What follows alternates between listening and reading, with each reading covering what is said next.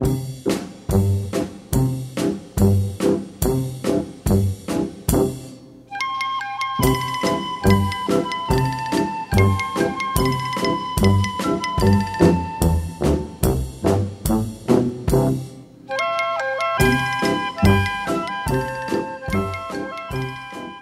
Welcome to JodoWOWsky, a podcast devoted to the life and work of actor, writer, poet, playwright, novelist, editor, comics writer, musician, puppeteer, mime, painter, and so much more, including director Alejandro Jodorowsky. I'm Doug Tilley, and on this episode, we're looking at a hodgepodge of Jodorowsky's film work in the early and a little bit later 2000s, including a deeper dive on the 2003 French computer animated fantasy film Kaena the Prophecy.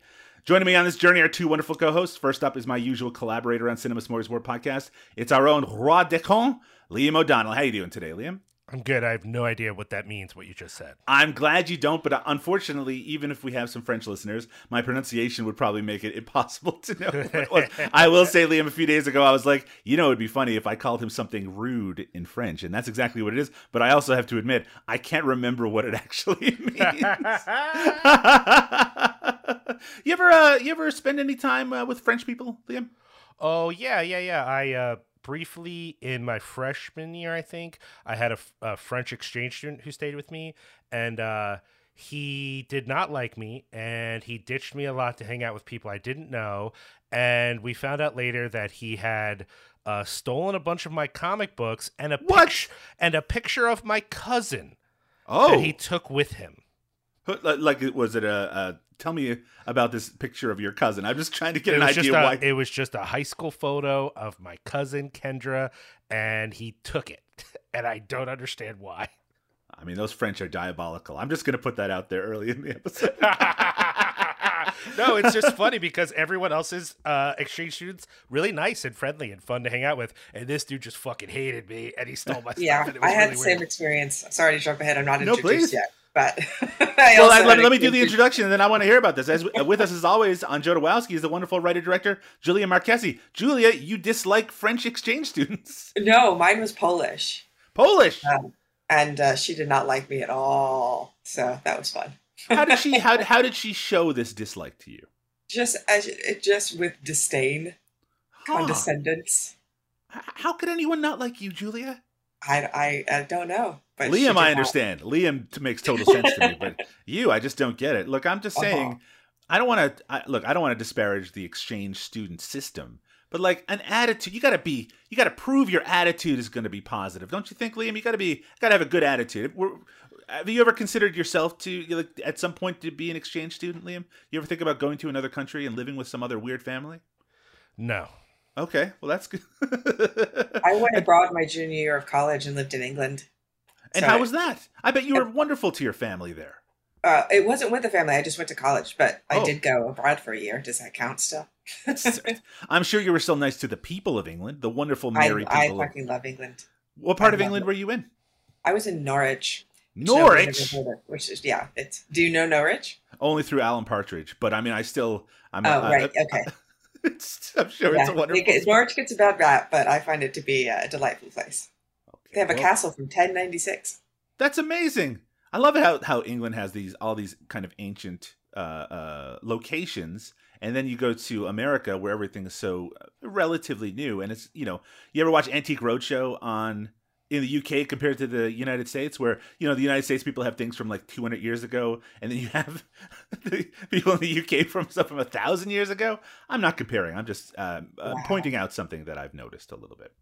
But Julia, this might surprise you. We're not here to talk about Antiques Roadshow. We're here to talk about Alejandro Jodorowsky, the wonderful, you know, usually I have a little bit of fun with the introduction with all the multifaceted aspects of Jodo's career, but we're going to be covering a lot of it on today's episode. And because we are a little bit crunched for time on this recording, I got to jump right into it with something that I only realized, and I'm sure that there are lots of listeners of this podcast who already were well aware of this before we uh, even started this podcast, JodoWOWsky. But this is a connection that I discovered recently between Alejandro Jodorowsky and the Akira film, or more specifically, the Akira manga that, that then became the Akira film. Now, for those who might not be aware, Akira is probably the most famous Japanese animated film. Do you think that'd be right, Liam? The the most famous and uh, full length animated film? I'm inclined to say yes, only I think I'm wrong because of the popularity of Studio Ghibli. Ghibli? That's what I was gonna say. If you take if you take them out of the running, then if you're talking about like hard anime, not like kids anime, then Sure. this is it. Yeah. It certainly is the one that kind of broke it open to a lot of people in the West, simply because it got so much attention when it was released in 1988. And this was a film, in this case, directed by Katsuhiro Otomo, a very famous name in uh, kind of Japanese uh, anime generally. And again, I, I have to apologize, listeners. I don't know a lot about anime, but certainly I'm very familiar with Akira. And one thing that Otomo has mentioned in interviews previously is that he was struggling with coming up with an ending to Akira until he got together, had a meeting with Alejandro Jodorowsky, who he attributes to giving him the idea for the ending. So Akira was changed forever because of Alejandro Jodorowsky. Now, Liam, I mentioned this to you, and you said that you had heard something about this previously, but that you didn't have necessarily any direct confirmation. I got as close to confirmation as we can get, which is a tweet from 2014 from Jodorowsky himself, where he was asked about this uh, this this this meeting with Otomo, and he said, and this is a translation: "In Tokyo, Otomo made me drink whiskey. I told him something about Akira. I don't remember what." Oh, Which is pretty Jodorowsky. Casually, casually changing the face of anime and manga and not even remembering and being like, uh, he could he could just pretend that he said something awesome and he doesn't. He's like, no, don't remember. I just love this idea. Like you're right, he could even like take more credit, and I think that maybe Jodorowsky sometimes gets a reputation for someone who likes to take a lot of credit. But here he's just like, I don't remember what I said, but but I guess even when completely uh, shit faced, uh, Jodorowsky still is throwing out some pretty unique and interesting ideas. Are you a fan of uh, Akira uh, Marchese? Marchese, I went with your last name then instead. Are you a fan I- of Akira? I like it. No, I don't ever get called by my last name, but go for it. Um, I, I do. I think Akira is really fantastic, and I and I've seen some behind the scenes stuff and how much attention to detail was put into it. Um, and I haven't read the manga, so I should um, get on that. Yeah, I actually can't remember much about the ending either, which is a little embarrassing. I, I of the say. well of the anime or of the manga because they're very different. Oh, are they very different? And in this case, I'm Oh, not. Sh- let me give a little context here, Doug, for people Please. who don't know. The reason he couldn't come up with an ending for the movie is because the movie was made before the the comic manga was, was finished. finished, right? and he caught up with the manga and he's like well i need to end the movie but i'm not even close to an ending for the manga yet so the movie's just going to be different what do i do so that's why i would the reason it came up that Jodorowsky might have been the one who suggested, at least in some way, the ending was because I was discussing with people who were more into anime than I am. I'm like a, a mild anime fan sure. uh, how often anime would catch up with manga and it would be a problem. So, infamously, the reason Dragon Ball Z has the worst pacing ever is because it was a uh, like a monthly manga, and the show would catch up with the manga, and then there would Right, be right, nothing right. to do till it was written, and so they just kill time for a couple episodes till the manga was finished. And Akira was sort of the same thing of like he wanted to make the movie, the movie was a great idea, but he hadn't finished the manga yet, and so it they kind of exist separately. I think at the time he found it really frustrating, and then later on he's like, it's fine, it's cool that they're two different things and that they have different endings. Because in in a real way, because there's more detail in the manga. I feel like the manga is about different things than the movie is. It's like they're, they're almost separate works of art, you know? Oh, interesting. Yeah, and of course, the the manga was created by Katsuhiro Otomo as well. So we're still talking about the same creator here, but but very interesting. I mean, I just like the idea that, particularly in this period where Jodorowsky was focusing so much on comic work. That he was enough of a name that he would be like, you know, working within that medium. And also, one of the fun things about Akira is that it does have sort of that European-ish feel in terms of the futuristic city stuff we see in a lot of Jodorowsky's work. So I wonder how much influence there already was in that in the early 1980s when uh, Otomo was uh, originally putting that together. And in fact, we're going to be talking a lot today about the influence of Jodorowsky and whether we can necessarily recognize it in other things. And speaking of that, let's jump into a few announcements on this episode of JodoWOWsky, starting with the uh, as of October 17th, which was just a few days before the re- the recording of this episode, they released uh, Humanoids released a hardcover of the new Incal spin-off, the Incal Kill Wolfhead by Brandon Thomas and Pete Woods.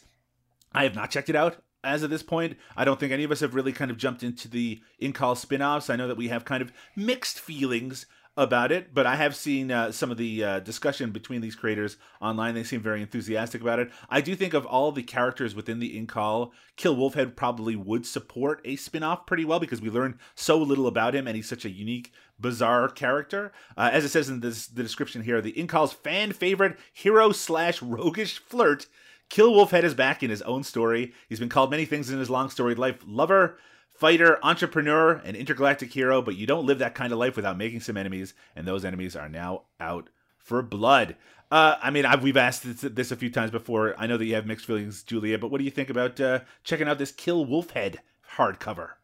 Well, I just assume we're going to get to it at some point, so I'm just going to wait until we can cover it, right? I mean, I mean we're gonna, we're going to cover, you know, if we're already doing it on a Jodorowsky adjacent episode, right? So I would imagine there's another one coming up at some point. I mean that that's fair to say, and I mean I I try to like mix things up a little bit. This one really is a bit of a hodgepodge, as as listeners will see as we dive into it. No, I and, like it, and you know it's hard because he has his hands on so many pies and so many different mediums that you kind of have to cover everything at once and as my wonderful co-host will uh, i'm sure bring up like some of these things are being discovered as i'm putting together like the outline for the episode. Uh, so i had people uh, people i had both julia and liam watch things pretty late in the uh, in the hour on this episode but we'll talk about that in just a little bit. I do want to bring up this this is kind of interesting. This is an article from dunenewsnet.com which is entitled how long would jodorowsky's dune movie have been? And this is sort of a deep dive into the idea of Jodorowsky's famous, you know, uh, uh, unfortunately unfinished and uncreated Dune movie that he was working out on in the 1970s. Uh, if you've seen the documentary Jodorowsky's Dune, which I'm sure a lot of our listeners have, he mentions that it could be as long as 14 hours. And uh, this article dives into kind of the the contemporaneous notes about it, about Frank Herbert himself, who mentioned that the script that Jodorowsky had put together um, probably would have been like 10 hours long. And this basically this uh, this article breaks down every bit of information that we have currently in regards to the scripts that are currently available for this movie. Now, Liam, I don't know about you. I didn't actually realize that there were scripts that you could read for Dune. Is this something that you had heard about before? I really thought it was just the well, okay. I don't know how much detail other than the images is in that big book that he put together with not just Mobius, but a lot with Mobius. You know, sure, I mean? the Bible, absolutely. So yeah, does yeah. the Bible count as a script? Is it? Is it because my thought is they might have included dialogue in the Bible a la a, car, a comic book. You know, I don't right. know. I don't. I don't know that we get all that information in the documentary about what kind of script work might have existed. You know, so this is something that they investigate in this article and they do talk about the the bible which i mean a lot of that is storyboards and concept art but does not include the full script. So this is the interesting part that i wasn't actually previously aware of. In march 2015 a script for dune was released and jodorowsky went on twitter and he denounced it as a fake script. That script is 305 pages long. However, uh, 76 pages of them uh, are illustrations, so that leaves a 229 page written script. And, you know, generally, you go with the idea that one page equals about one minute of screen time. Of course, that's a very rough estimate, but that would just equate to about four hours for this particular script, uh, even though there's a lot of apparently empty space in the text format. But again, Jodorowsky says that's a fake script. But here's the really interesting thing that I really wasn't aware of. So the movie Psycho Magic and uh, the Healing Art, I think is how the English title ends up. The Jodorowsky film that we'll be talking about a few episodes down the line. Uh, at this point, I think his most recent actual film Psycho Magic was crowdfunded uh, on a uh, online crowdfunding site called Ulule, and one of the crowdfunding perks you could get in 2018 was that you could get a copy of the Dune script, an actual one. Oh. And dis- and despite what Jodorowsky had tweeted previously, the script that they got was almost exactly the same as the leaked script from 2015. Now this script is slightly longer, it's 238 pages, and it's uh, it has like kind of differences here and there but the page dimensions because they're they're actually a little bit of a different size it's actually closer to 200 pages when reformatted into a traditional movie script. So that is as as official a script that we have and have available or at least people out there have available is a 200 page script that was given at the time. Who knows if it was edited to those people but i thought that that was really interesting. And just one more thing before i get your thoughts on this. In november 2022 just last year, an auction house uh, actually listed a copy of the Jodorowsky's Dune script from Chris Foss's personal collection, and that one was 167 pages, much shorter than the other drafts that we have, and it, it actually removes a whole history of humanity prologue that apparently uh, was was a huge part of those other scripts, and then that version would be around two two hours and 47 minutes. Again, just getting I love the research that this person did that they really went into the idea. It's like, well, this movie was going to be really really long but is the 14 10 you know 12 hour version is that just a huge exaggeration? It's also you know once jodorowsky actually delves into the filmmaking those these things can expand all sorts of different directions. But how about that julia? Would you be interested in reading a dune script? Yes very much. Please doesn't it give it to sound that sounds fascinating. I think we could even oh boy. I this might be uh, uh, you know, writing a check that my ass could not possibly cash. Uh, but if we were to get a handle on that script, I wonder if we could base an episode some way around that. Maybe at least incorporate it into an episode, simply because I'm so fascinated still with the idea of Jodorowsky's Dune, and As you uh, should be. And I am and now- I am on board. and now that we have access to so many of the uh, storyboards, we know that a lot of the images from the Bible have made their way into the world. Uh, I mean, it's it's uh, it's something that you can kind of piece together. Some of the imagery, the Mobius images, some of the design work. I'd love to see someone actually make a book. You know that just collected a lot of this together. That tries to break it down. Almost maybe they could make. Hey, Frank uh, Pavich, if you're listening right now, how about Jodorowsky's Dune Two, the documentary where we collect all the bits and pieces that may uh, have not have been covered in the first movie. Uh, I think that's unfortunately uh, unfortunate. What do you think, Liam? Would you want to read this Dune script, or do you think that would be absolutely interminable? I think it would be fun. I, here's the thing: I don't read a lot of scripts, so I in my head it would be great, but I don't know that I would enjoy reading a script or not. I don't know if that's something that I would be into, but I'm Oh. certainly curious, and I would like to see it, and maybe I would love it. I don't know. I because my assumption is like, yeah, of course I'd love it, but then it's like, well, I've actually not really read many scripts. I've I've memorized scripts for plays because I was in them, but Right. I don't really read scripts for funsies. So I might find it frustrating just to read it, especially something that length, just because of the format. But maybe not. Maybe I would. Maybe I would really enjoy it. I'm not sure. I should mention that the author of this article is named Mark. I don't actually have his last name, but it's, uh, it's over. Uh, I think he goes by the name Dune Info. I'll leave a link to that in the show notes so people can check out that wonderful article. Another recent article is called. Uh, this is from uDiscoverMusic.com. It's called El Topo and Holy Mountain: The Soundtracks to Jodorowsky's Masterpieces. The story behind the soundtracks to Alejandro Jodorowsky's psychedelic films. Also, a very interesting article. Listeners of this podcast, it does cover a lot of things that you might already know, but I did want to bring up this particular anecdote because I thought it was kind of amusing. This is from 2007, an interview with Alejandro Jodorowsky to the cult movie magazine Electric Sheep. He's talking about this score to El Topo. He says, I had a person who played the flute. I took a piece by Bach, for instance, and I took scissors and I cut it and rearranged the pieces in another order, and then I made the guy play it on the flute. There was another idea that I called 21 Friends. I gave a musical note to my friends, do, re, mi, fa, sol, la, et, si. I mean, he said all of them, of course. So, do, re, mi, fa, sol, la, ti, do. And then I asked them to come to my house, and I was noting the order they were coming, and I made music from that. I was inventing ways to make music. We we did talk about the soundtrack to El Topo when we covered that movie way back then, but just how bizarre his process was for creating that soundtrack was something that I never really considered. What do you think about that, Julia? How about the idea of of having the randomness of your friends entering your house determining what the soundtrack would be? It's so creative and such a. It's so thinking outside of the box and so genius and so Jodorowsky. And like that's the kind of stuff that I love about him. Is like he'll just think of like I. I, I just think of that kind of stuff. It's just so amazing. What a cool guy. What a like genius, genius man. I just like how many layers there is to the oddness of movies like The Holy Mountain and El Topo, and of course others as well. But just the idea, that, like even when it comes to the soundtrack, he's still just being wildly creative in a way that could have easily blown up in his face. But you listen to those soundtracks, and they're amazing. They're so good. I listen to those soundtracks all the time, especially since we covered the episodes. How about it, Liam? Is this a, an approach to music that you celebrate, or I mean, I know you're a music guy. I know this might be a little off the beaten path for you. No, I do think it's really great. I suspect that uh, someone who maybe knows more about music and doesn't like right, like I think you have to be the certain kind of person to enjoy the randomness of what he's trying to do. I think for some people they would hate that, right? Because they think what's creative about music involves more planning than that.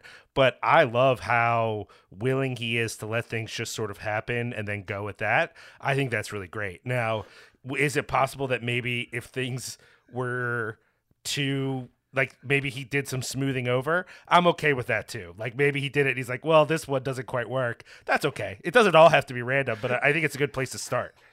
I also love that. Look, we love Jodo here on the podcast, obviously, but just the idea it's like he's cutting up this like Bach piece and he's giving it to somebody and he's like play this on your flute. And they're like what are you doing? What are you making me do here? And of course they're a professional and they're just making it work and it somehow comes out sounding very beautiful. But i mean maybe he came up with a dozen or 40 or 100 ideas that were just terrible and he was you know able to edit himself enough. Uh, also, he could be making up some of this. Who fucking knows? That's another thing about Jodorowsky. Yeah, but also you have to remember when he started out, he's a Dadaist, right? And like Yes. their whole deal is Yep. to break down what the system is and to Mhm. take That's uh, words and, and mix them up and just make up something random, right? And That's a that very they good could point. play exquisite corpse and stuff like that. And I feel like this is what this is, it's just with music. So this is uh, something that I found. I, I dig into a lot of news related to Jodorowsky. There hasn't been a, a particularly large amount since our last uh, recording, but I did find an article from BomarBlog.com, which was called "Legendary Director Alejandro Jodorowsky quietly releases new ambient EP." Uh, and this, uh, this is. I know. Unfortunately, this is not as interesting as it sounds, despite what the person who wrote this article thought. He said legendary filmmaker Alejandro Jodorowsky quietly released a new ambient EP earlier this month. Ambient Moods 1 consists of six tracks and was released via ABKCO Music and Records. This EP sees the, sees the visionary director of cult classics like El Topo and The Holy Mountain exploring soothing soundscapes and meditative tones. As of now, there's little to no information readily available about the release except for its appearance on major streaming services. This is on Spotify. If you, look up Jodorowsky on Spotify right now, you can listen to Ambient Moods 1. Unfortunately, what this article does not mention is that this is just repackaged old soundtracks to Jodorowsky movies, just tracks from El Topo and The Holy Mountain. And in fact, there's just six of them. Uh, I actually have a list here for you to look at, but it's just uh, the first track is Topo Triste from El Topo. The second one, which of course was a real tip off for me, was is the climb slash reality zoom back camera from The Holy Mountain. Uh, so it's just a few tracks from El Topo and The Holy Mountain. For some reason, they have tossed them on Spotify under the title uh, ambient moods one. So uh, I apologize, Julie, if I if I got your hopes up for a uh, an ambient new that Jodo's just making music, just making beats in his house uh, that we could be listening to. But it is kind of fun to see these soundtracks on the um, on streaming services. I just wish that it was new material as opposed to repackaged stuff. Any thoughts on that, Julia? Yeah, I would wish it would be new stuff. I got excited. It was like a whole new album from him. Fuck yeah. But that's okay. Maybe this will this will introduce him to the kids. Yeah, yeah, maybe so. Hey, who knows? I wouldn't it be? I just want the, one of these uh, songs just become this new hit. Someone starts sampling it. Could you sample a Jodo track for a, a hit hip hop song, Liam? I don't know much about that style of music. You know? that would be rad. I'm I'm assuming you could, Doug. I don't know much about it either. the wife of Alejandro Jodorowsky, Pascale uh, Montandon Jodorowsky, she's been posting a lot of photos and videos of Alejandro recently. Some really fun videos. We've mentioned before on previous episodes that she posts kind of short videos of him kind of fooling around, doing mime, a lot of stuff, just him kind of walking around. Uh, you can find that on her Instagram account. We'll link that as well. But uh, so I, I really do recommend that you check it out. It's one of the things about doing this podcast about someone who is now quite elderly is that I find myself when I watch these videos, you know, trying to get a sense of how frail he is, you know, how how his health is. I know that's kind of un it's kind of a weird uh, relationship that we have uh, with Alejandro, but knowing that he's still being very creative, it is something that's kind of um, important to me to to know where he is in terms of his physical health, and it is nice to see him kind of fooling around and very relaxed. Uh, as has been my habit over the last few episodes, I want to finish the announcement section with a recent Instagram post from Alejandro Jodorowsky. This is a uh, this one uh, comes just from this past Sunday. It's a picture of how would you describe this picture, Julia, of Alejandro that we have here? Looking super cool. describe. Describe what we're looking at here. His belt is undone. That's pretty saucy. After that picture of his feet from uh from the last episode, I don't know what to expect in regards to these photos. But yeah, he, he's looking uh, I guess, relaxed. He has a pair of black sunglasses on, a nice, stylish black eye. In fact, he's dressed all in black. He's the man in black in this particular uh, image. How would you describe his uh, his uh, expression, Julia? Me or Liam? Well, you. Oh, me. Um, a little hard, I think. Yeah, I think so. Maybe pensive. I'm not exactly sure. How about you, Liam? Any thoughts in regards to this photo? I think he's supposed to be be looking thoughtful. Uh, I was very confused because I guess he's sitting maybe on like a stone bench or a wall or something. But at first, I thought that was hay behind him, and I was like, "Is he at, on like a hay bale? Like what's happening in this picture?" Uh, because it's it's close in, but you can see a little bit of the stuff behind him, which includes maybe that's like a plant growing out of a wall next to him. Sure, sure. It's it's kind of hard to know exactly where he is, but he's got this uh interesting hat on and some black sunglasses and he's holding up his his face with his fist and it looks like he's thinking but the, because, the eyes are hard though Look well, those eyes are that, wide open too that's what i was going to say the sunglasses aren't totally opaque so you can see his eyes and I thought he's looking at the person taking the picture in a way of saying, "You're about to fall over," or "Are you doing that right?" like he, there's concern in his eyes to me. I don't know. Well, uh, by the way, I should mention, listeners, if you do not follow Jodorowsky on Instagram, you should, obviously, but also particularly check out his posts on Sundays. He usually does a little text update like the one that I'm just about to read. He wrote on this past Sunday Today is Sunday, my day of rest. I hope it is a break for you too. As well, think about useful topics such as health and sincerity. The same problems are the solutions. The disease is also the cure for the disease.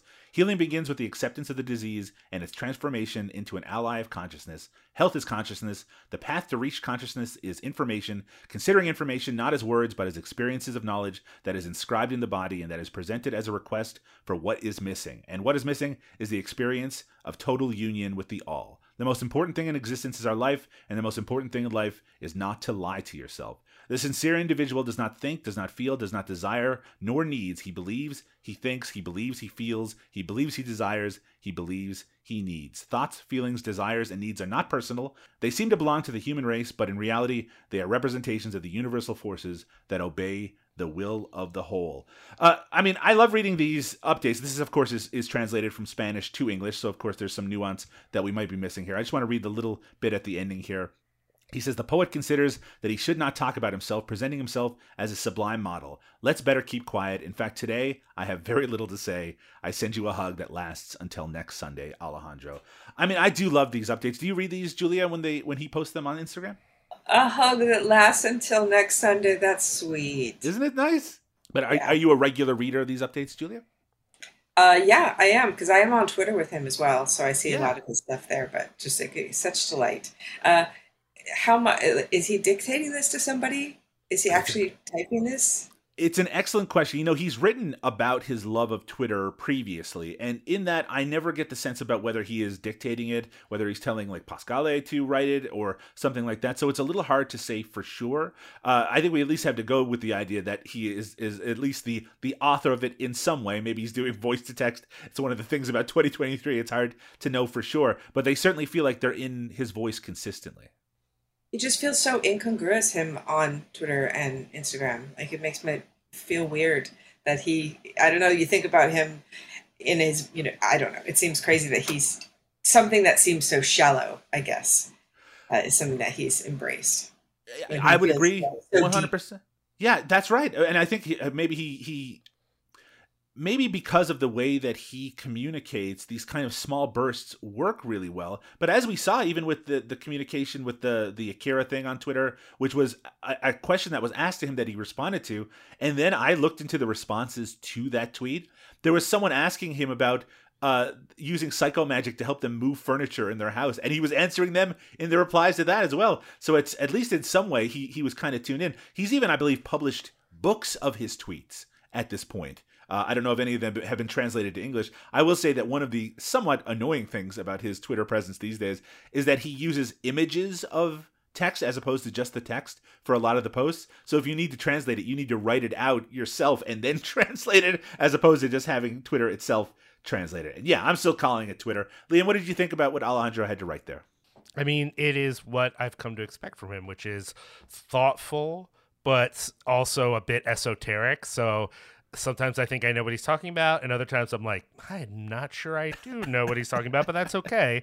Uh, but also, like, for someone who really describes a lot of his early creative work as so violent and destructive in sort of a philosophical way, as an older man, he wishes well for the people who are his audience so often, and it feels so sincere. Like, he really does wish well for people, even if for him, well sometimes might be may your illusions fall away. You know, it's still it's still something I really think he feels. It's not a formality. It doesn't feel like, well, I got to say this so people feel good. I really think he means well for the people who he interacts with. You know, I I still feel conflicted over my lack of knowledge regarding psychomagic and how that works in the context of the world. And it's something that I'm looking forward to us all investigating a little bit more as we move more into that material, which we will be over the next several episodes. But I will say, even removed from the idea that in some ways he views himself not officially but you know in some way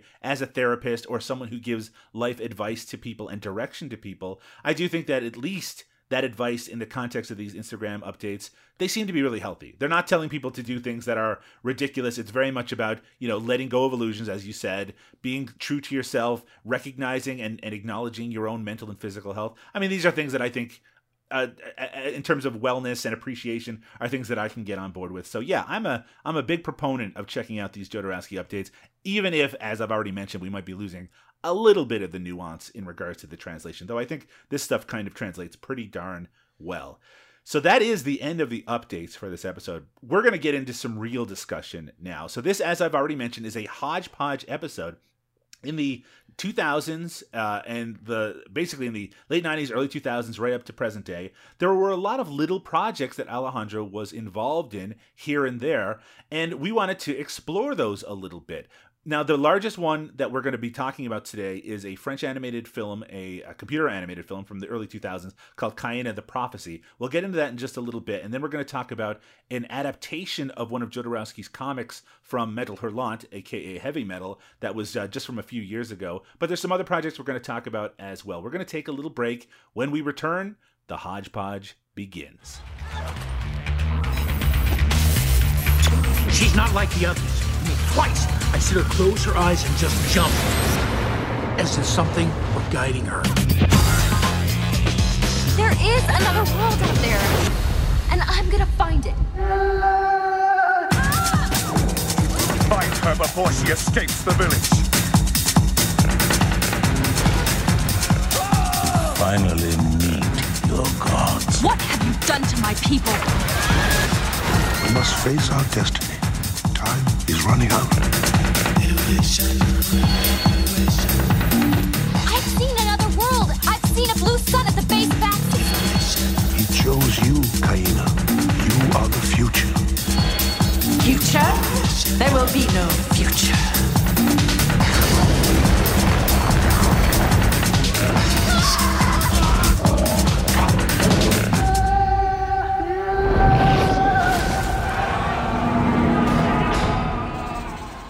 And we're back with JodoWOWsky. As I mentioned right before the break, yeah, this is a hodgepodge episode. Normally, I would come back with some kind of direct information about the first project that we're going to be talking about, but that project, as as you'll realize as I get into it, it's a little hard to find information about it. The first one we're going to be talking about, as much as we can talk about it, is a project from 2002 called Sharif, or Sheriff, aka Sheriff, I should say.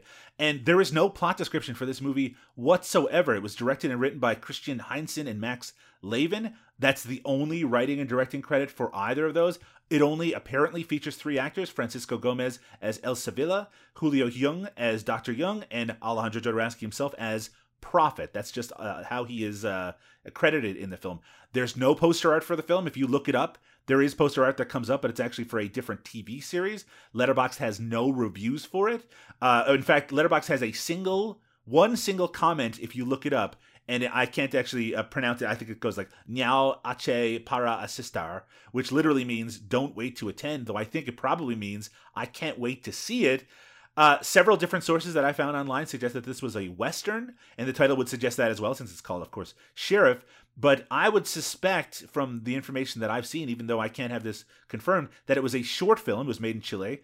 Uh, and there's no other information out there about it. It's possible that it doesn't even exist. There's no real evidence that anyone has ever seen it. But I am curious. I mean, anything that involves Jodorowsky and a Western, I know there's not much to say here, Liam, but what do you think about this Project Sheriff? I know it's a big mystery. I mean, I'm, you know, we're curious about things that he uh, is involved with. I wish we had a little more information, but Yeah. I am I am curious about a different take on a western. You, you know, we've talked about this before, but I tend to prefer like other cultures westerns to the traditional American westerns. So Sure, of course. I'm already a little bit interested. Yeah, especially with the three characters, though. If, if these are the only three characters that are in the movie, I wonder if it would be somewhat surreal as well, or, or like I said, maybe it is just a short. I know, Julia, there's not much to talk about in regards to Sheriff, but I mean, Jodorowsky in a western has to be interesting at the very least. Well, the fact that there is only three characters is what makes it exciting to me because Yeah. The le- less characters in a movie, the more I like it. So, I, I my my friends always say that people people talking in rooms is the kind of movies I like. So the Breakfast Club and My Dinner with Andre and What Happened Was and those kind of movies. I'm like, Sure. if there's only three characters, sign me up. I love that. You need to get into theater more. it sounds like Julia. Yeah, for sure. Well, you know, I uh, studied drama my whole life, so I'm, you know, I like just watching people talk. Absolutely. Yeah, yeah, I yeah. think characters are the most important thing in the film. So if you're not into the characters, what are you watching it for?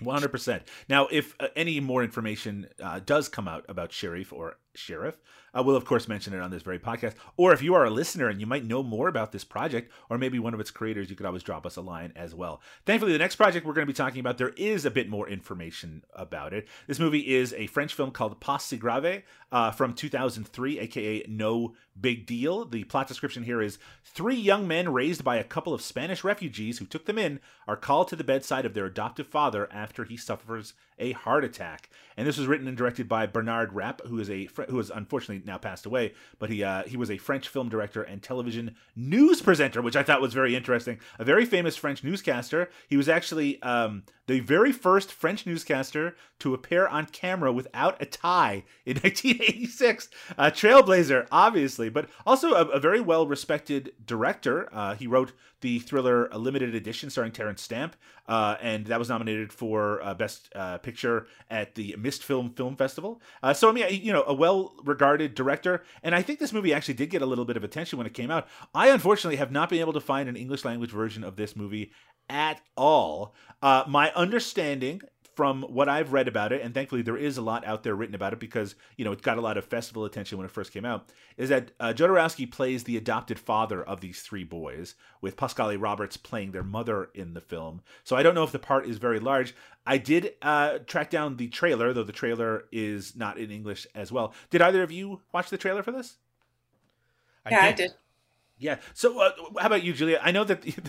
did you make anything of maybe the tone of the movie? I was surprised to see that there was nudity in the trailer. Uh, uh, Ooh, I uh, was happy about that. He was But- beautiful. I'm into that.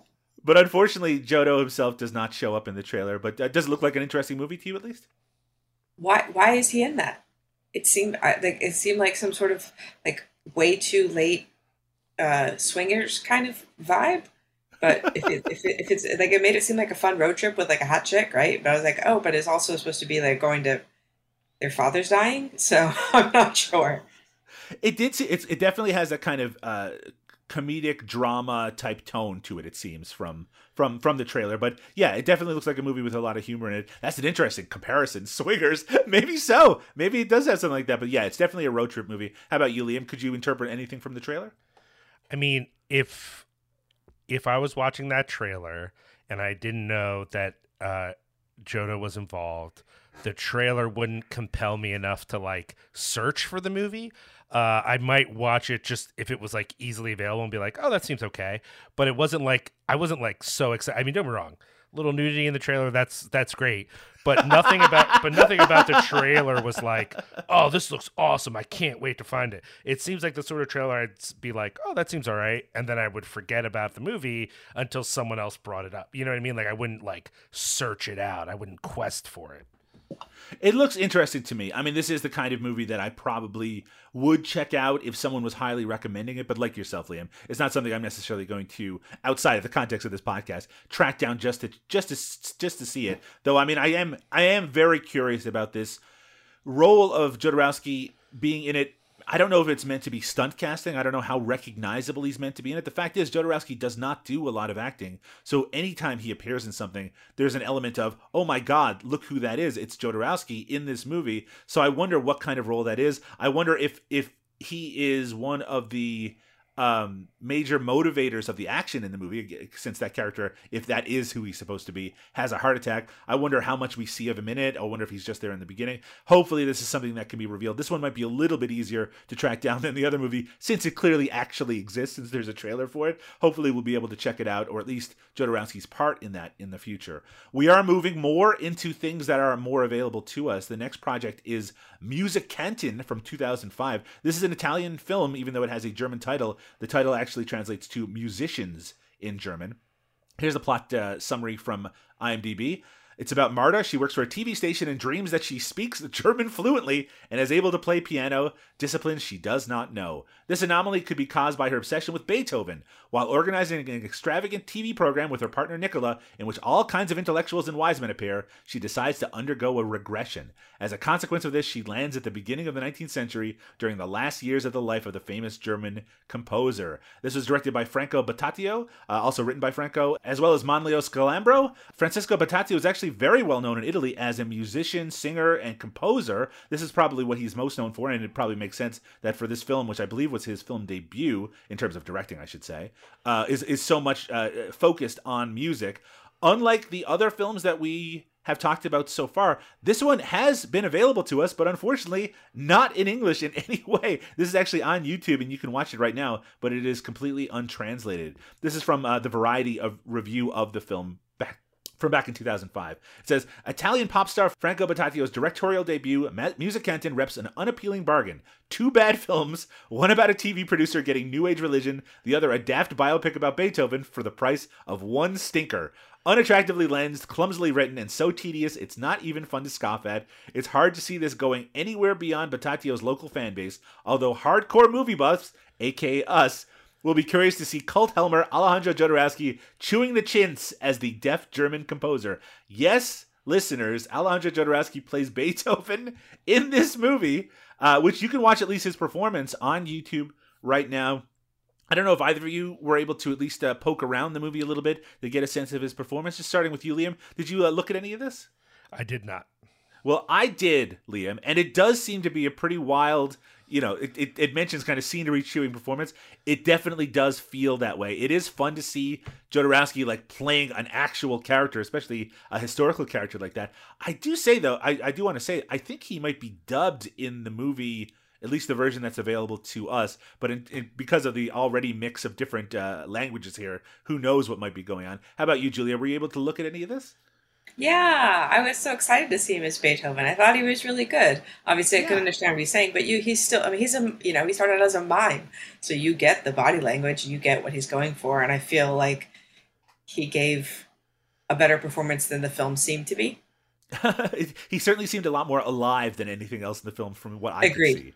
uh, so yeah, listeners, I'll leave a, a link to the YouTube video so you can check it out. At least watch p- pieces of his performance. Hopefully, we can find a version with English subtitles. I will say, listeners, I was searching far and wide for subs for this for the past few months, and I have been uh, unable to check it out. Uh, at least one person who speaks English has seen it though, uh, because uh, over on Letterboxd there's a review that says. Nonsense! Incredibly annoying and forgettable. Mediocre acting and terrible uh, addition, it says, probably editing. One of the worst films I've ever watched. I was expecting more since the director has been a musician for decades. Still sounds like a pretty interesting concept, and, uh, you know, That's we'll- harsh. I know. Well, it's Letterboxd. People just love to be harsh on there. I know, but they don't. I mean, you have to take in consideration, like because you know, on the other side of the camera, like, all those people worked really hard on that film, like the costumer and the lighter, you know, the grip and the gaffer and everything, and then people just say mean things. Like, yeah, like I don't. I always feel bad when I don't like a movie because I don't want to be mean to them, but also, you know. I didn't think this movie, like, from what I could tell, this movie wasn't horrible. It's not the worst film you've ever watched. Yeah. Yeah, I mean, I, I, I, can, I, I used to write a lot of reviews, but I stopped because I was very bad at writing negative reviews because, I, like yourself, especially because my focus was on really low budget, micro budget cinema, and I'm like, these people don't need this. They're already str- like they're just doing so much with so little. To me, it was only when people were obviously not trying that made it made it f- uh, frustrating Agreed. for me. But for something like this, yeah, and this is going to be a theme for what we're about to talk about. Lots of well-meaning you know, very uh, hardworking people putting work into something, and maybe the result isn't quite everything that they hoped it would be. And by that, I am going to now start talking about our subject du jour, Kaena La Prophete, Prophete, La Prophete from 2003, aka Kaena the Prophecy. So, as I mentioned before, this is a computer animated film from 2003.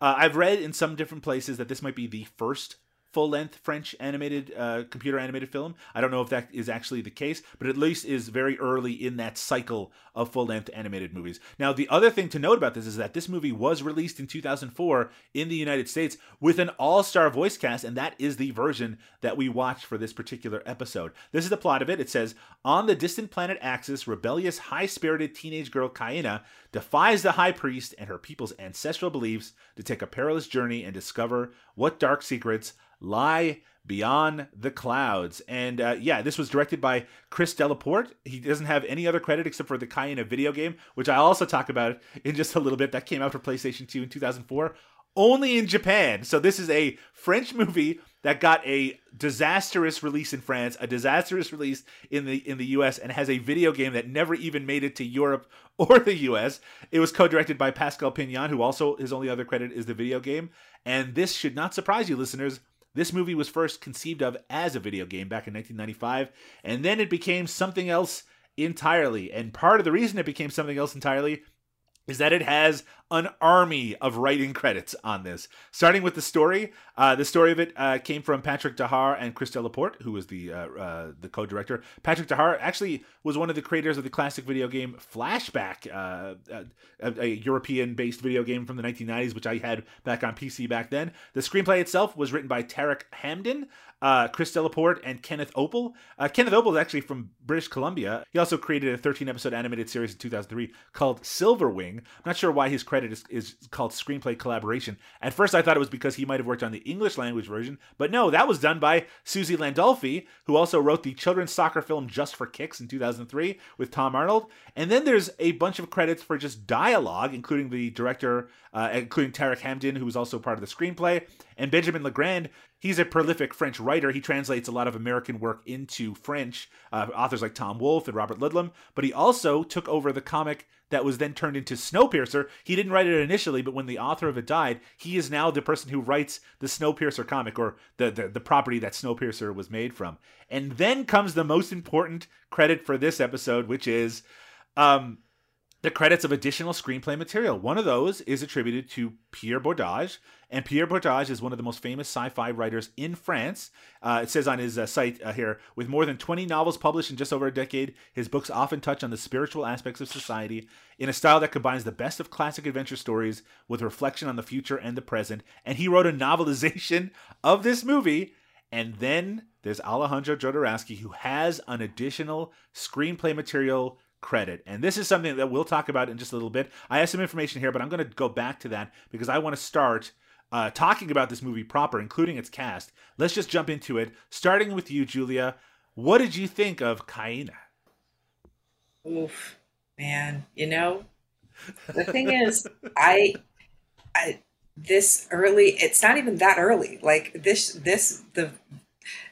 This clearly looks like a video game, and this kind of computer animation leaves me quite cold.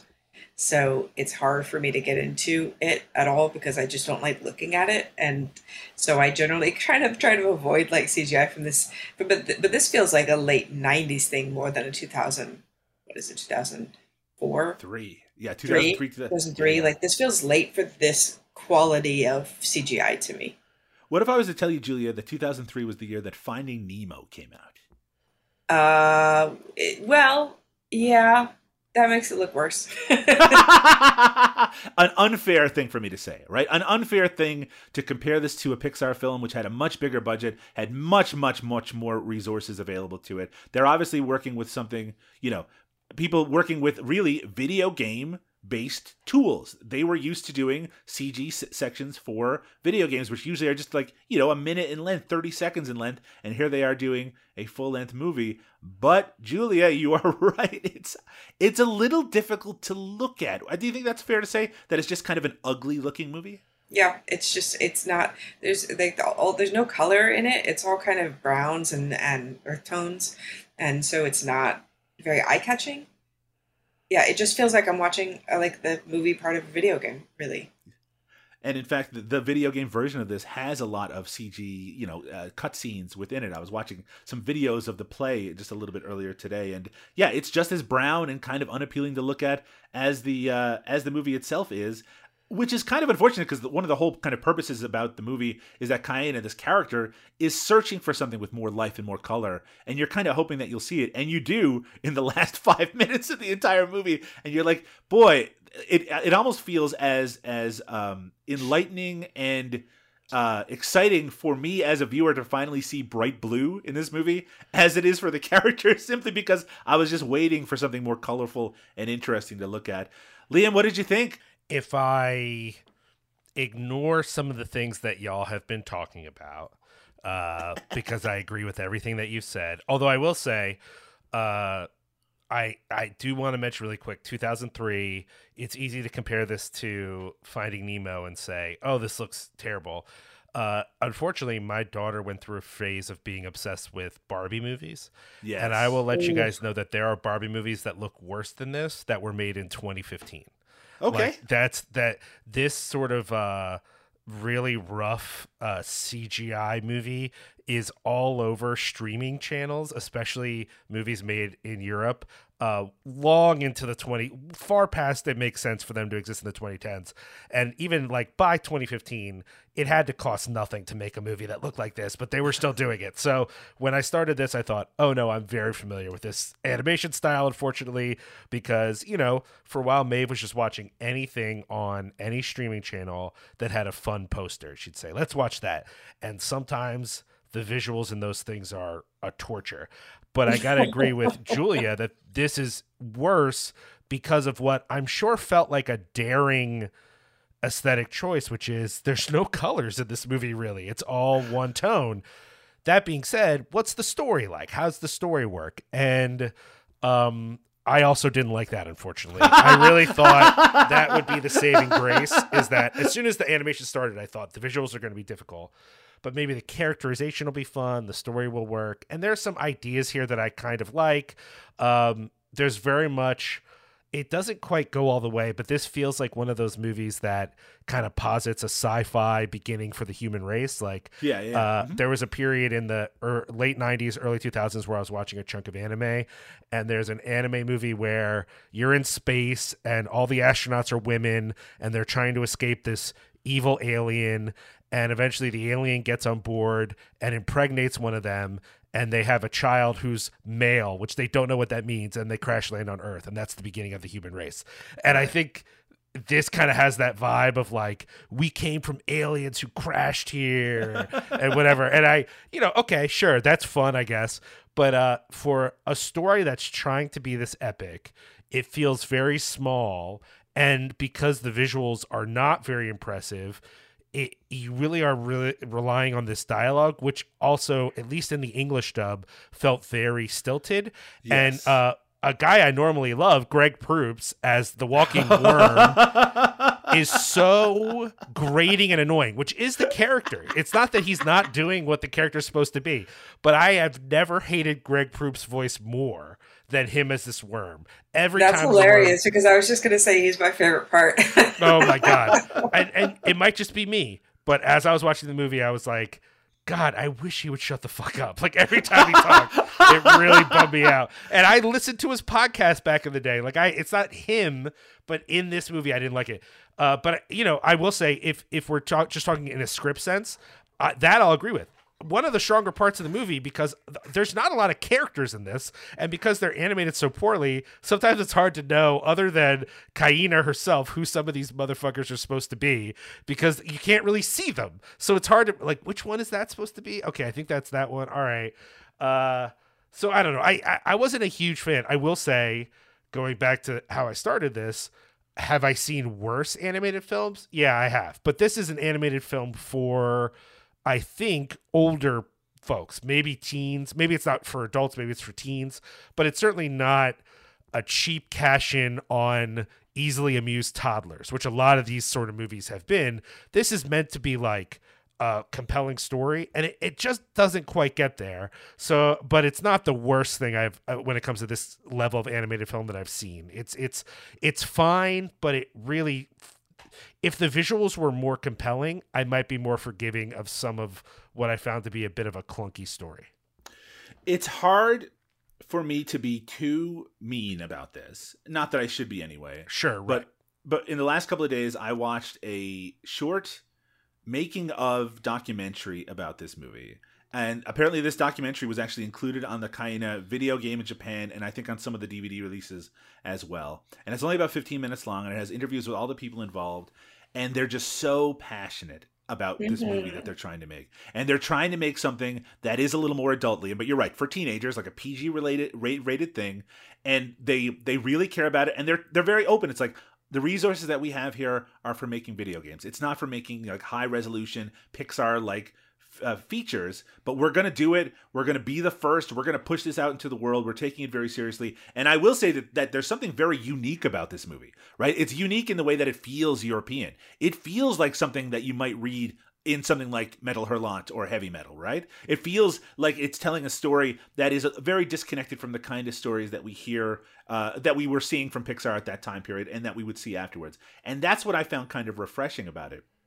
But it is so unpleasant to look at, and the decision to have humanoid characters in it that are so kind of un- weird and un- uncomfortable to look at and spend time with. I think that's what's made it age the worst. And I have to say, I was a little confused, and I want to get your takes on this with the sexualization of Kaena a little bit, particularly in the first quarter of the movie. Like they they dress her very. I'm not. I mean, look, I'm not going to say provocatively, like I'm some sort of prude, but it's you just see weird. Her ass crack, of course. you it's see her ass crack. It's just, it's just, she's meant to be a sexualized being in some ways. And there's also, you know, there's some sexual stuff later with uh, the Keith David character, you know, basically using a threat of sexual violence against her, which is kind of unpleasant. It feels like it goes into some territory that is kind of unnecessary for the story that they're telling, and also is meant to appeal to people that I don't care if they're appealed to in regards to it. Do you have any thoughts on that, Julia? You mentioned the ass crack thing. Hey, that's certainly Well, something that uh, I mean, that stood out.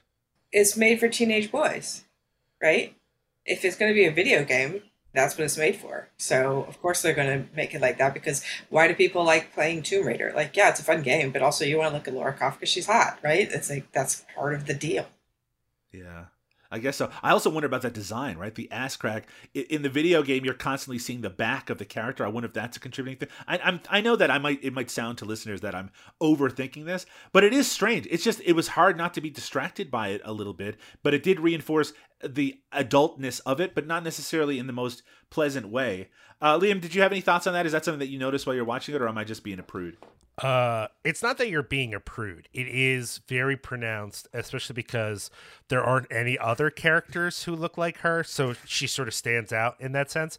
But um, but I I dismissed it immediately when I I didn't do much research, but when I read that this was made by video game folks, I thought, oh well, every video game, especially in the 2000s, every female character looks this way. So like, okay, that makes sense. I mean, and I don't just mean that in a dismissive cultural way. I mean, technically speaking, if you have an avatar that you've been using for other video game things, it makes your life easier to just reskin that avatar. Like they've they've already animated a a, a you know this might not always be clear, but my guess is some of the stuff we're seeing in this, they're probably using uh, you know, uh formats that they've used for games before, but you know, reworking them for the movie. So like if you have a standard sort of main female character thing that you've used for other video games, it makes your life so much easier to reskin that thing that you already know. You've already programmed how it moves, how that sort of character moves in certain scenarios. It makes that animation a bit easier. So I get that they wouldn't want to rework the whole mechanics of that. That all makes sense to me. And I'm not offended by how she looks per se. I mean, don't be wrong, for those people who haven't seen it yet, it is not human, right? It's not just that she's Yeah. attractive, it's an inhuman shape. But, like, okay, again, uh, Julia brought up the best example Lara Croft, right? It's more rational than Lara Croft, which just doesn't make any fucking sense in Sure. human dynamics. And we're used, it, that's so old that I wasn't necessarily struck by it. And I want to agree with something else you said, Doug. It is very reminiscent of Metal Hurlant, and Metal Hurlant can be very intellectual. It's also very horny. Like Yes, every other very much so. Every other heavy metal story is like kind of horny and often not exclusively, but often from a heterosexual male perspective, it's horny. So you're used to seeing certain things. Again, it's gotten more diverse recently, but in the past that was what it was for the most part. So none of that really like struck me. It just I think it would have been maybe a little less distracting if there were some other female characters of her age, but she's apparently the only young woman in the whole tribe. and so she sort of stands out from the rest of what we see on screen. It's. I think also it might be a way for them to sort of mark this as a movie that's more for teenagers, right? It's just like right away, it's like this isn't the kind of character that you would see in a Toy Story movie. This is something that's a little bit different, right? So maybe that's something they just wanted to make very clear. It's just kind of odd. It just kind of stands out, specifically when you think about the kind of movies that were coming out at that time. But again, maybe that was the point. Now, I mentioned before that this movie had an all-star voice cast for the US release. And it really does. A lot of familiar voices, including Kirsten Dunst did the voice of Kaena. Richard Harris, in his, I believe, final role, did the voice of Opaz, who was kind of a mentor character for her a little bit later. Anjelica Huston, Keith David, Mike McShane, and Greg Proops, both of them from uh, Whose Line Is It Anyway, uh, do voices. Tom Kenny, SpongeBob SquarePants himself, does a voice as the. Uh, kind of forgettable male uh, uh, partner to Kaena, or at least at some point. We have Tara Strong, Dwight Schultz, John DiMaggio, Bender himself from Futurama does a voice here. Lots of familiar voices all the way through. Liam, you mentioned that that you thought that some of it was kind of stilted in terms of how they delivered the dialogue. That's sometimes a real you know challenge when it comes to a movie that was made with a different language track initially. Julia, do you agree with that? Did you find that the dialogue was stilted? Who did you think did the best job? Uh, I liked I liked Greg Proops. I was like, at least there's like, you know, a, slight comic relief worm. Like, Did he not remind no- you a little bit of those robots from the Metabarons comic? That's what I kept thinking whenever he was talking. Those kind of intentionally just a little bit grating characters. Yeah, like the there's also the robots in uh, Valerian and the Thousand Planets one. Right. There's some crazy robots. Um, yeah, I don't know because this this movie has no sense of humor besides that. Like, this movie is very. If, if he wasn't fair, in there, there'd yeah. be there'd be nothing. It would be straight drama. Which It's is actually a I very- agree. I actually agree with you, uh, Julia, as opposed to Liam. I did find his performance sometimes to be intentionally grating, but the very fact that he had more of a lively performance, I was like, well, I want to have that character because at least he's fun to have in the scene, right? because I don't really feel any connection to Kaena. I'm not really rooting for her. Like I don't feel really emotional connection with. It, I felt very distanced from this movie, and I don't know if it was just the animation or the whole story because I was I found the story kind of confusing, and I didn't. I, I don't know. I didn't really, and I felt really bad because all these people really tried really hard in this movie, but I didn't really care about anybody. It was. I mean, that's the. I, I think when it comes right down to it, that was also my biggest difficulty with the movie. I found some of the themes really interesting. Just the idea of this kind of, uh, you know, uh, outer space error that ended up causing the creation of this entire species of people, and the idea of it, you know, maybe uh, leading to the creation of Earth or an Earth-like planet. I do kind of like that in sci-fi, even if it was one of the things that irritated people most about the Battlestar Galactica series in the early 2000s. But I mean, I do think that thematically, there's some interesting stuff about the environment that's going on here. There's certainly a lot of themes around.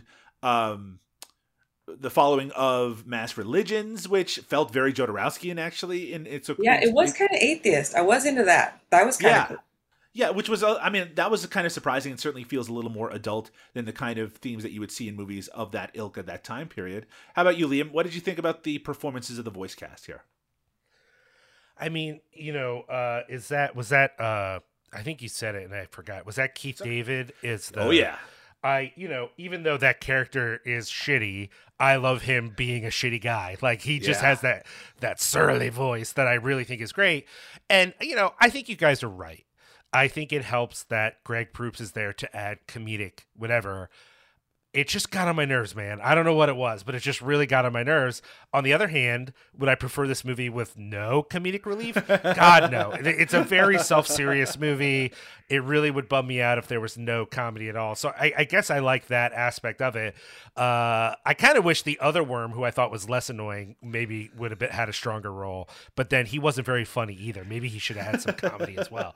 Uh, uh, yeah, I mean, I guess the other performances are fine. Um, nothing really stands out though. Like the the evil queen doesn't get to do much. The alien guy is just very stoic. Uh, Kaena again, she's she just is like I I've never quite understood the idea that our hero or heroine or whatever we want to say our protagonist needs to be as blank as possible so that we can identify with them.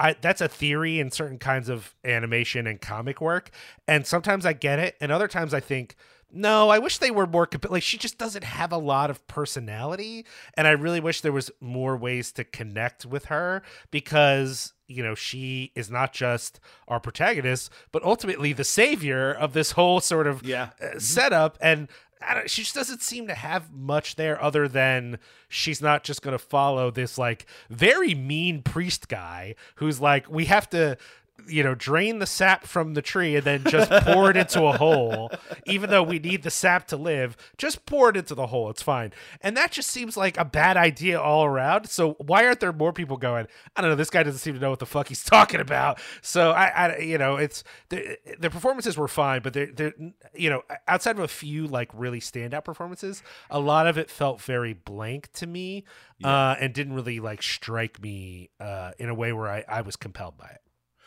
I I think you are getting at something very unfortunate about that Kaena character, which is she isn't really. I think we mentioned like her as a blank slate. I don't know if she's a blank slate, but she's very much a generic hero's journey protagonist, right? Which is that she does crave something more than the limited space. Like she's very Frodo like in that case, right? She's like, I have a sense of adventure in me. I want something more than this small place that I live. I want to explore more. And that is what we're supposed to connect with, that she wants more and is willing to do things to promote this uh, ability to explore outside of her small world. But she also is kind of a savior figure at the same time, which is not unusual in these kind of stories. The problem is that she doesn't have much personality, right? She's not, she's very much kind of. I hate to use this word, but she is kind of victimized all throughout it. She's kind of brought along and she's always like having to run away from things. And even though she shows herself to be very capable, she's kind of being brought along by these other characters and never has a full kind of understanding of what's going on until the very end of the movie. And I found that very frustrating. We're supposed to be learning things as she learns them. And it just felt like I was always kind of falling behind. And to be totally honest, I'm still not sure I really understand like the context of like the Queen and Voxem, the Keith David character, and exactly what all of their motivations were. It just felt so muddled, and it all gets kind of lost in this, this kind of brown, gray ugliness of the entire movie. Well, Um, if you have that many writers on a project, that's a problem. Yeah, that is a If you problem. look, And if you look at a writing credit and you're like, there's like nine people, you're like, oh no, that's not good. And that does, that's a great transition, Julia, to Alejandro Jodorowsky, the, the subject of this very podcast. You might be wondering, listeners, like what is what is his involvement of this movie entail? And that is an excellent question. Now, the main thing I've been doing for the last few months in regards to this podcast is trying to figure out what did Jodorowsky have to do with this movie? And I have a few small theories. So first, I found an interview from 2003 with Pierre Bordage, the, the sci-fi writer who I mentioned earlier. Uh, this is translated from French. It says, and was the main idea conveyed by the book, because this is talking about the, the book translation of it, namely to encourage children to form their own opinion by living their own experiences, already pres- present in the initial scenario. And Pierre Bordage says, honestly, I can't tell you because I really didn't feel it there. And now I don't know what the precise intention of the creators of the universe was on this point. I felt this story as an initiatory adventure intended to escape conditioning. We just have to see if this idea also emerges from this film. There is not only this idea in the book, there's also the discovery and acceptance of others. These subjects often fall into my own themes, so I grabbed it. You should also know that at the start of the project, Jodorowsky also took a little tour, and the initiatory quest has always been one of my favorite themes. That's one of the only mentions of Jodorowsky working directly in some way with the creation of this film. Maybe he just gave some advice. Maybe he just gave a few ideas for the story. But the one thing that I have seen in many different reviews of this, often in French, are references to a comic series that Jodorowsky uh, wrote in starting in 1983 and publishing in eight albums until 1998 called The Adventures of Alef-Thau. Uh, and this is again a comic book series, eight al- uh, albums. There's actually even a spin-off series that started in 2008. This is apparently like a very notable piece of science fiction, uh, one that I had never heard of before. And it actually there is a little difficulty here for us because it's never been officially translated into English. I did uh, track down a fan translation of this in English, and I was reading through it. Julia, were you able to read through any of this at all? I wasn't. I'm sorry. No, it's, you don't have to be sorry whatsoever. And in fact, I, I would have warned you away from reading it, not because it wasn't good, because I hope actually maybe we'll get to cover it at some point in the future as a whole, uh, but because I couldn't see the connection. A lot of people said that I read in some places that this they said that Kaena is based on the Adventures of Alef-Thau by Alejandro Jodorowsky, and I'm telling you, it's not directly based. The story isn't the same. For one thing, the the main character in that comic book series is Alef-Thau, not a character named Kaena. There is a female protagonist who I guess shares some qualities, but the main thing about this series, and again, listeners, if you are already familiar with this, I apologize if I get any of this wrong. It's eight volumes. It's huge, and in the last two volumes, I think it gets like super meta. It like takes place in the real our real world, and it's someone in a coma, and it's it gets really bizarre. But it's about a guy who like doesn't have any limbs, like he has no arms or legs. And then he, at the end of the first volume, he gets legs, and then he has to fight with just legs. And it takes place in sort of a similar universe that there's a, like a lot of woods and a lot of like uh, uh, people who live in the woods and up in the trees and things like that. But aside from that, I could see no similarity whatsoever. So maybe if you get if you dive deep into the series, there are elements that are kind of handpicked here and there. But aside from that kind of European, and I know that's a weird, weirdly uh, loose uh, way to describe it, but in, in, aside from the European tone of the movie, I just didn't see the connection. Liam, were you able to check out any of these books at all? No, I didn't get a chance to again, I would hope that at some point in the future that we could take a little look at the world of Aleph. Though it does sound like it could be a fun thing for us to check out. But as far as I can see, the only connection that Jodorowsky had to this movie was perhaps giving them some initiatory ideas or some ideas uh, near the beginning of the development of that. But was that in the 90s? Who knows? And that they may have taken certain themes and certain concepts, maybe even direct dialogue, at least in the French version, from the Adventures of Alef-Thau. So uh, that is, as far as I can tell, Jodorowsky's influence on the movie. With that said, I want to finish up our conversation on Kaena with the question that that I think is the most important is there anything Jodorowskian that you can see about this movie? Starting with you, Julia, did you ever feel that this had a uh, an Alejandro Jodorowsky influence on it? If I wasn't watching this movie with Jodorowsky in mind, no. No. But thinking about it, I go, okay, you know, he he does a hero's journey sometimes.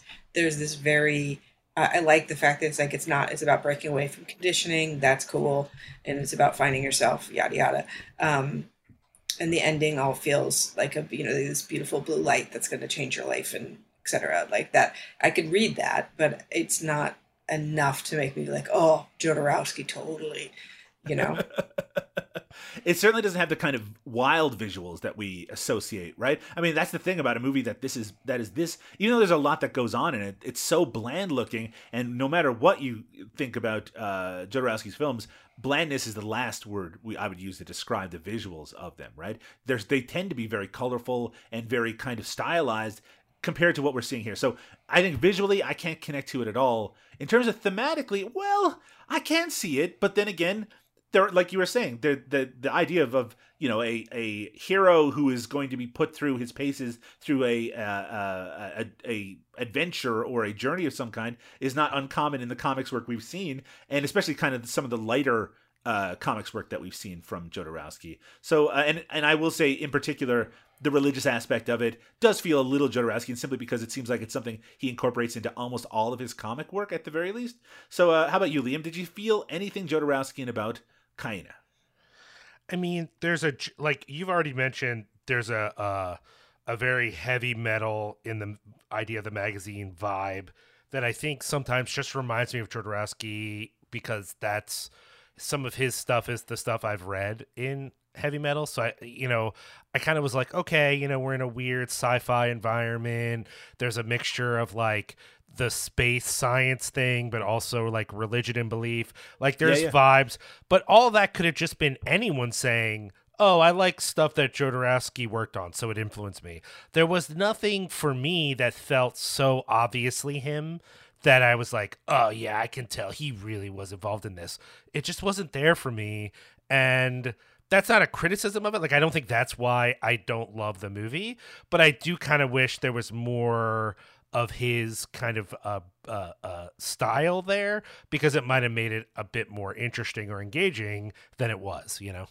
it could just as much be the influence of hey everyone involved here grew up reading metal hurlant Right. so of course that influence made its way into the movie yeah it could just as much have been that as it was Jodorowsky working in some direct capacity this is a movie that was clearly influenced by the kind of work that Jodorowsky does, but I don't think that you feel much of his influence on it. But I will say it would does make me a lot more curious about the idea of what would a Jodorowsky penned computer animated film look like, where he's kind of free of the constraints of live action. Uh, unfortunately, that that movie that exists in my brain right now is certainly a lot more entertaining, a lot more interesting than Kaena is. It is unfortunately it is it's unfor- it's an unfortunate failure. The people involved really were trying to do something special. Obviously, they were very passionate about it. Some someone down the line thought that it was going to be a lot more successful than it was. The very fact that it got a US release is actually kind of amazing and there were people who really thought this could have been something, but unfortunately it uh, it was not.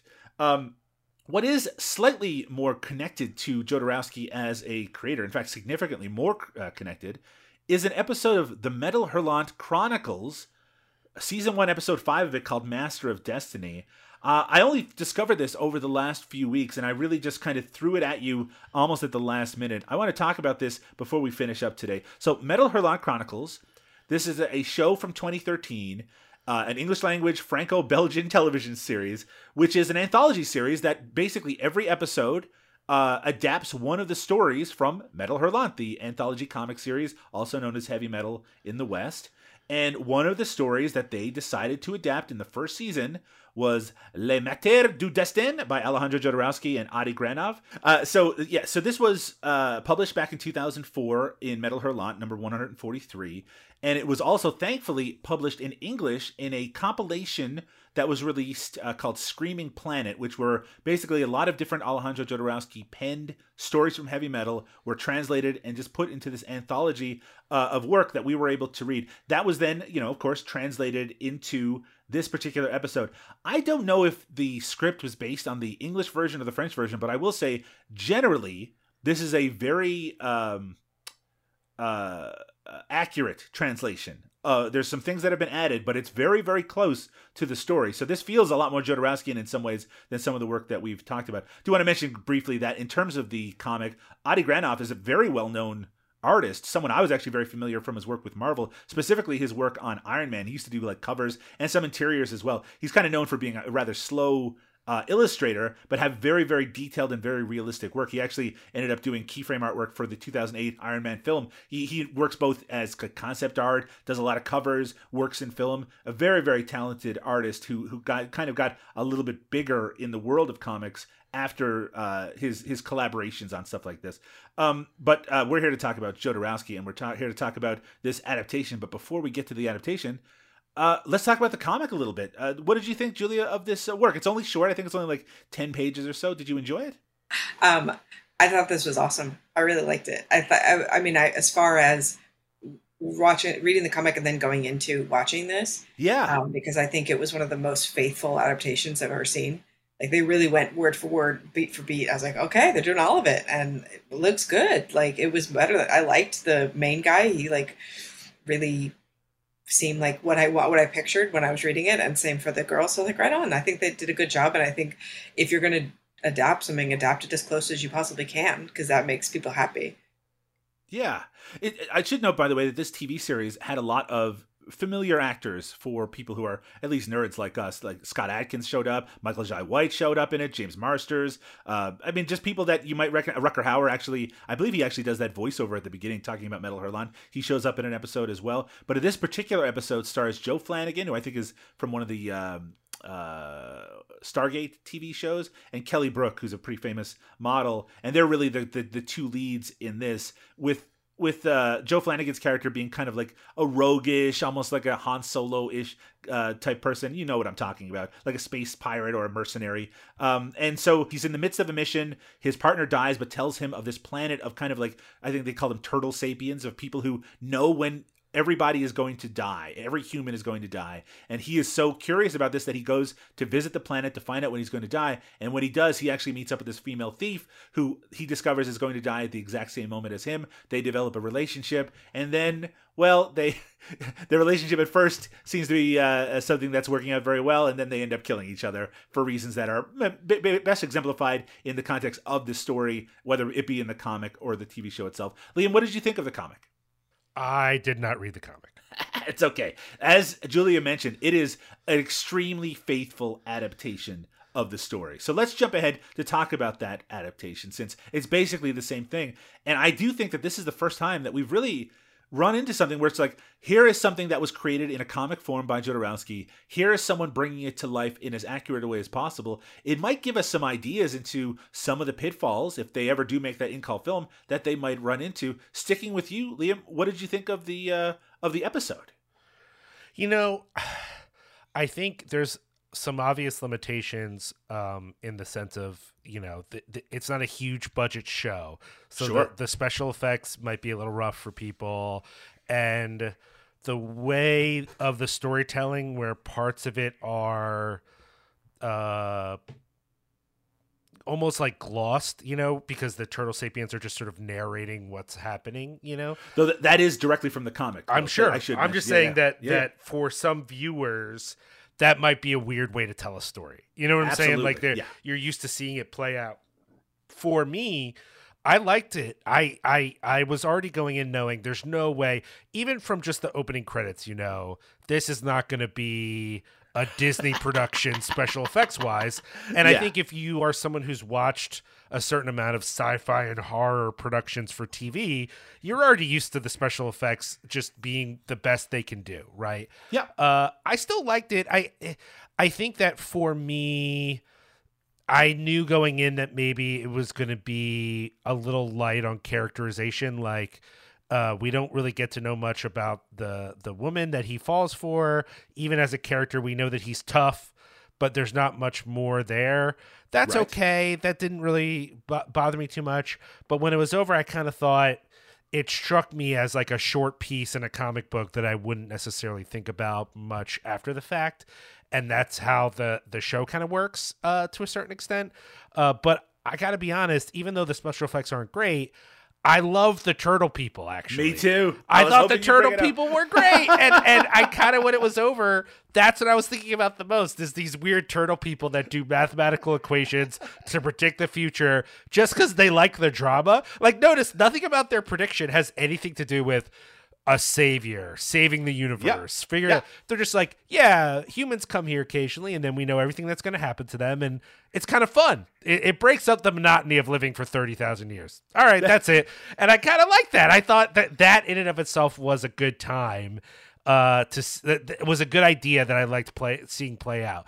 Uh, but you know, it it weirdly it it does make me curious to watch the rest of the series but i don't know that i would if someone i knew wasn't already a fan of whatever this is this sort of thing i don't know that i'd recommend it to someone because it's like this is the thing that's going to get you into either heavy metal or low budget sci-fi shows i don't know that this is going to break that door open for you but i had a really good time with it and i'm probably going to watch the rest of the series now It's a very easy watch because it's so short, because it's telling the self-contained story. And I did love the Turtle People. I love how it kind of ends with, like you said, it's almost like they're watching a TV show, a montage of everything that's going on with the rest of this six years of this relationship that these two people have together. And at the end, they're like, "Well, that was that. Boy, being alive for so long sure is boring." I was just going to turn over to you, uh, Julia. Uh, what did you think of this, uh, the the visual adaptation, and what did you think of some of the changes that they made? Uh, I, I again, I thought this was fun. I really enjoyed it. I didn't think the special effects were annoyingly bad at all. I felt like they were. I, I was fine with those. And again, turtle people, super cool. But the question is, uh, do you would you go to them to find out when you die? I mean, that is one of the questions that you're asked to kind of ponder. And one of the nice things I'm things asking about you. That, yeah, I know. I'm, I'm gonna I'm gonna waffle on it for a second just to mention that in the uh, intro to the Screaming Planet uh, collection of uh, Jodorowsky stories, each one of the stories has a little written intro from Jodorowsky himself, and this one has a really interesting one about his, you know, n- not believing that you can see the future and the way that when you make predictions about the future, it actually influences how people behave. And I thought that that was really uh, an interesting take on it. In terms of myself, Absolutely not. I I don't want to know what's going to happen a week from now because of that exact reason. Because I feel like if I knew I was going to die in even if it was 50 years from now, I would completely change the way that I lived my life. I mean, the fact is we're all going to die at some point. It's not it's it, it isn't an inevitability, but just the idea that knowing the exact minute my life would start feeling like a countdown and that is something that I think I would not be able to handle with the level of anxiety in which I existed every time of the moment of every day, every every every, every day of my life. How about you, Liam? Would you want to know when you're going to die? Not only is that not something I particularly care about, you have to try so hard. Like the part that I think is so ridiculous is you could just die trying to get to the turtle people to find out when you die. Like if Yes. if I was just at a market and someone's like, "Hey, give me twenty bucks, I'll tell you when you die," I was like, that that that would be harder for me because I think there's some part of me that'd be like. "Ah, 20 bucks that's, that's pretty good i don't know maybe i can do that but the idea that i'm gonna risk my goddamn life to find out when i'm gonna die is so uninteresting to me that no, I would never do that. yeah, uh, they do change a little bit about the show. This main character, they soften him a little bit. In the uh, comic, he's a little bit more hard nosed. He talks right from the beginning that he's going to spend all the money on prostitutes and wine, and and we and unlike the uh, comic, the the the TV show actually shows him celebrating after this initial victory. But what it also shows is that he takes the money that his partner, the guy who ends up passing away, and tells him about these turtle creatures.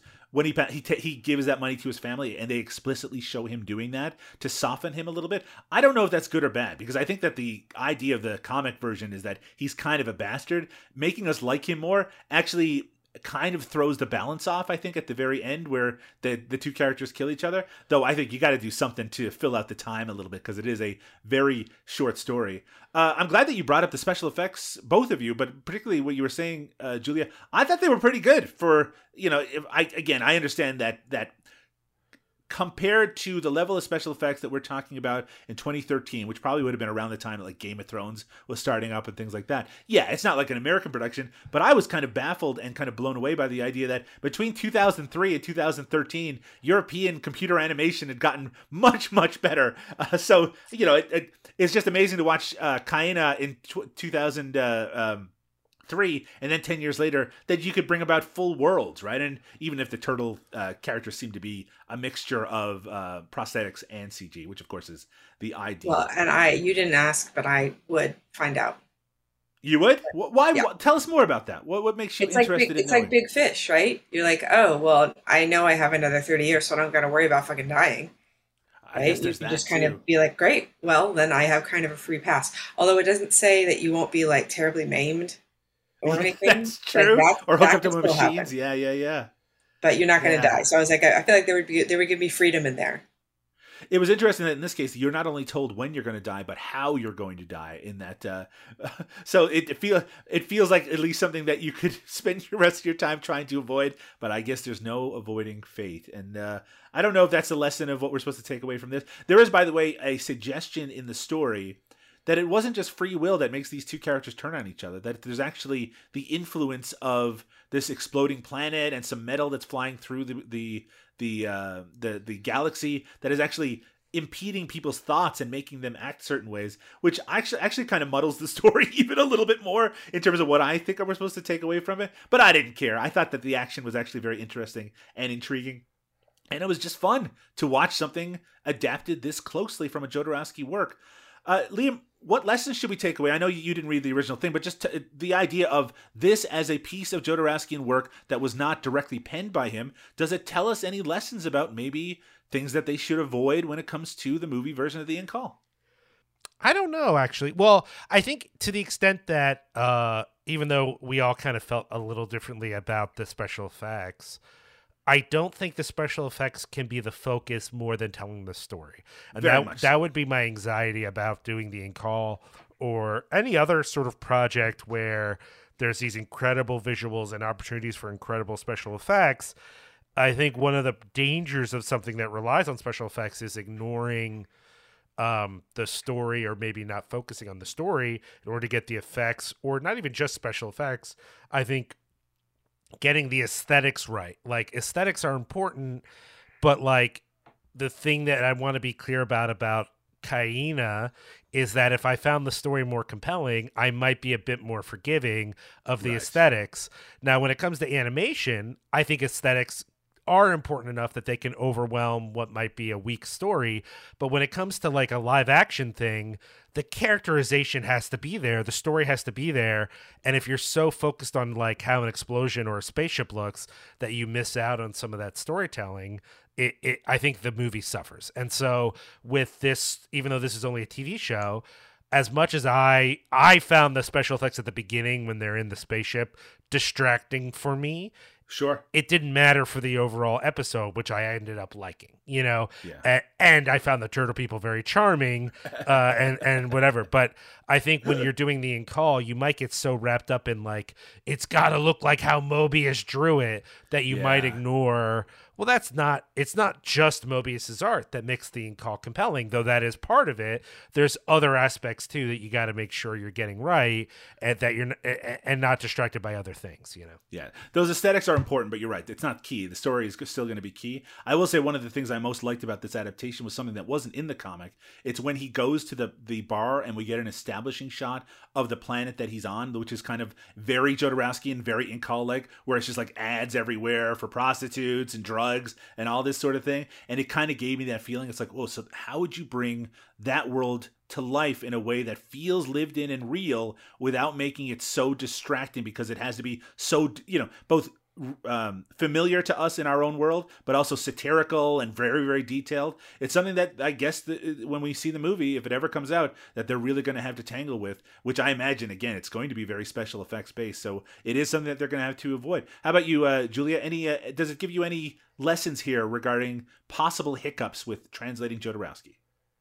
I think it gives me hope for a good Incal because I feel like if you're going to translate it this seriously to the original material, then I'm on board for that. Um, and you think about, okay, well, you take this and you give it infinite budget, right? Because Taika Waititi can do whatever he wants right now. sure You give it infinite budget and you cast the right people, and it'll be great, right? You just need to stick to the material and not spin off into some crazy Waititi world.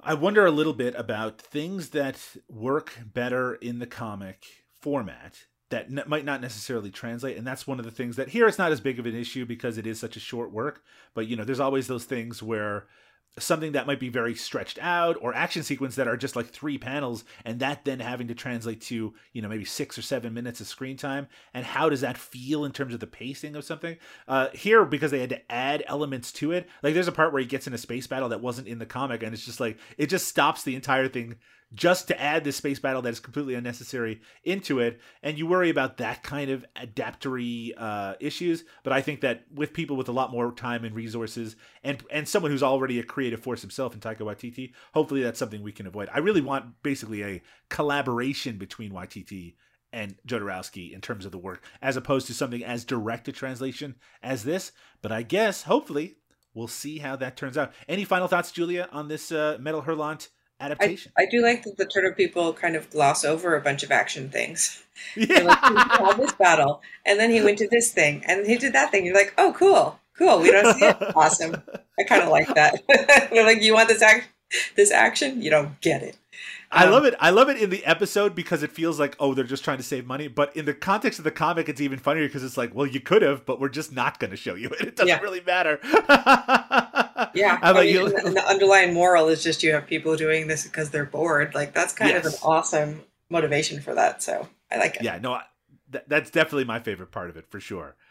Uh, Liam, any final thoughts on uh, on this uh, Metal Hurlant series? You said you're going to check out more episodes. Yeah, I think so. I think I'll check it out, and it might be that maybe some of the other episodes are less interesting than this. It's hard to know if this is the height or just average for what to expect, but I'm definitely curious because there's so much material to draw from from the history of the publication that I'm curious if they were even able to do other episodes that were are as like interesting as this one. They it might not. It might be that this is the best and the rest are not as good, but I'm willing to give it a try and see. Yeah, well, maybe report back to us if you do get a chance to, to, to do that. And if you are a listener who's seen this series and have some thoughts on it, you could always drop us a line over at cinemasmorgasbord.com. On the next episode of JodoWOWsky, we're going back into the comic universe, the Jodoverse itself, in the Incal extended universe with the Techno Priests. We've now we've covered all the Incal books, we've covered the Meta Barons. It's time for us to look at the eight issue spin-off series that began in 1998 called The Techno Priest, uh, written by Alejandro Jodorowsky and uh, illustrated by Zoran Janjetov and Fred Beltran. Uh, again, I don't know much about this. I know that it's a lot of probably uh, an extension of some of the religious satire that we saw in the Incal, but I really don't know for sure, and I'm very, very curious to see another one of his, you know, most celebrated works and to discuss it on the podcast. Uh, Julia, you're excited to check out The Techno Priests. Fuck yeah. So fucking pumped. I can't wait. you guys, so you underestimate my love for Jodo, man. I will go to length. Like, give me as much as possible. Eight, eight volumes? Fuck yeah.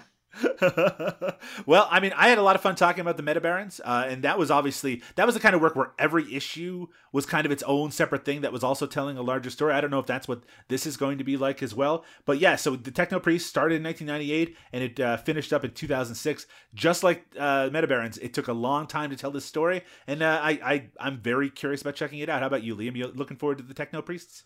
Yeah, I mean, I'm I'm a little bit like, I wonder what it's even going to be about, but yeah. I think that'll be interesting. So yeah, I'm pretty excited. Well, that'll be coming up on the next episode of JodoWOWsky. Julia, I know that you've been very busy. We actually, uh, we're all very busy at this point that we're recording. It's the end of October, or actually getting towards the end of October. Uh, tell us what you've been up to and where pe- can people find you online? Yeah, I have exciting stuff because I also um, I'm doing a programming series at Halloween at the Somerville Theater in Boston. It's my third year, so I get to program movies leading up to Halloween, which is super fun. Uh, I have two other podcasts you can find me on. You can find me on Horror Movie Survival Guide to learn how to survive horror movies. We have over 300 episodes, so there's lots to choose from and perfect horror recommendations for you. I'm also a loser on the Losers Club talking about Stephen King, and I am online at Julia C. Marchese. We'll of course a link to all of that on uh, on the show notes for this episode. Liam, at the time of this uh, release, it'll be right after I believe the end of October, but we have a lot of uh, great content over on Cinepunks regarding Halloween and and elsewhere. What uh, what can you tell people about that? Oh, we got a bunch of uh, writing and special episodes that people can. I did out. a writing. I did. Yeah, writing. yeah. Julia uh, wrote about uh, Pet Sematary uh, as her introduction to horror, and I really liked it. Uh, also, friend of the show Michael Viers wrote something.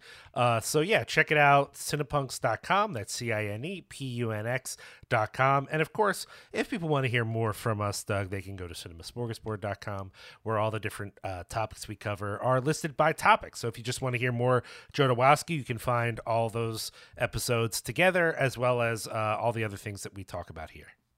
You can find Cinema Smorgasbord still on Twitter slash X at Cinema Smorg, S M O R G. I'm on Blue Sky. Uh, you can just look up Doug Tilley on that. It's T I L L E Y and find me on there. Cinepunks is on all social media sites that you can find. And of course, that's all going to be linked in the show notes as well. I want to thank you very much for listening to this hodgepodge episode of JodoWOWsky. Uh, we'll be back in just a few months with the Techno Priests. Good night, everybody.